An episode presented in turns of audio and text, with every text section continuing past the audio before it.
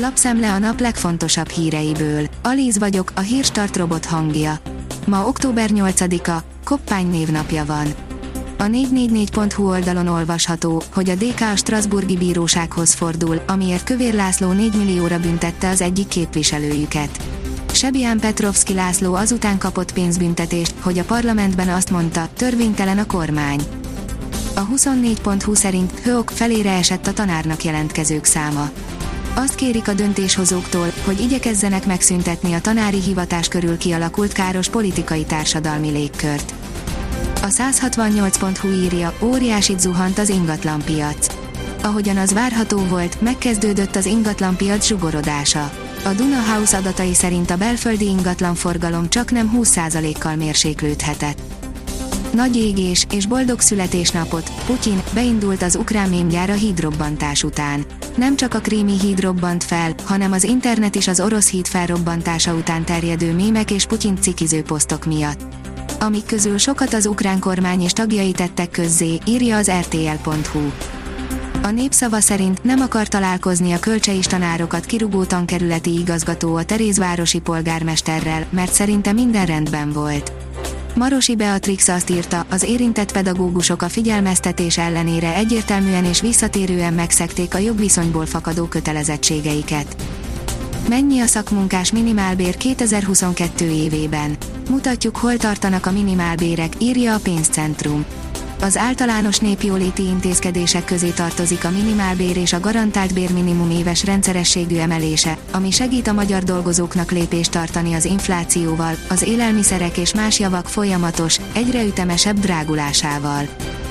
A napi.hu írja, nyugdíjemelés, az államkincstár ismertette a kifizetések forgatókönyvét. Novemberben a havi rendes nyugdíjjal együtt érkeznek majd az extra pénzek az érintettekhez. A bankszámlásoknál november 11-én futnak be az utalások.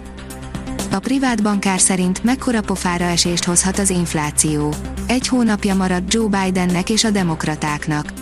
Egy hónap múlva fontos napra ébred az Egyesült Államok, hiszen félidős választásokat tartanak november 8-án.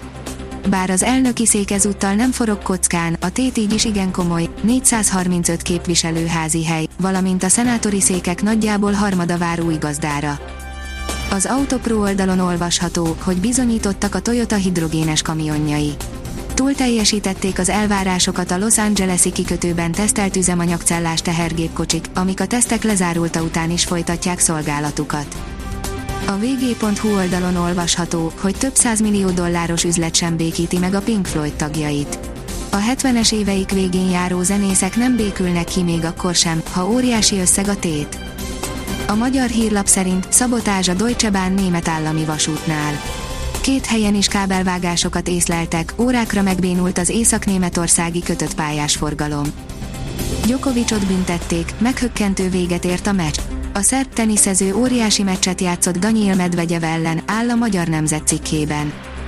Az Eurosport szerint maximális nyomás alatt született a snooker történetének 180. maximuma. A közönség kedvenc Markofu nem akármilyen bravúrt hajtott végre a Hong Kong Masters-en, a John Higgins elleni elődöntőjének 11. döntő fremjében lökött 147-es bréket, miután majd felrobbant a több ezres csarnok nézőtere. Fúráadásul egy 3-as és 2-4-es hátrányból jött vissza a négyszeres kótvilágbajnok ellen. A kiderül oldalon olvasható, hogy az októberi időjárás segít a rezsicsökkentésben. A következő egy hétben lényeges változás nem várható időjárásunkban, azaz továbbra is az átlagosnál néhány fokkal enyhébb időre számíthatunk. Komolyabb fűtési igény még nem jelentkezik. A Hírstart friss lapszemléjét hallotta. Ha még több hírt szeretne hallani, kérjük, látogassa meg a podcast.hírstart.hu oldalunkat, vagy keressen minket a Spotify csatornánkon, ahol kérjük, értékelje csatornánkat 5 csillagra. Az elhangzott hírek teljes terjedelemben elérhetőek weboldalunkon is. Köszönjük, hogy minket hallgatott!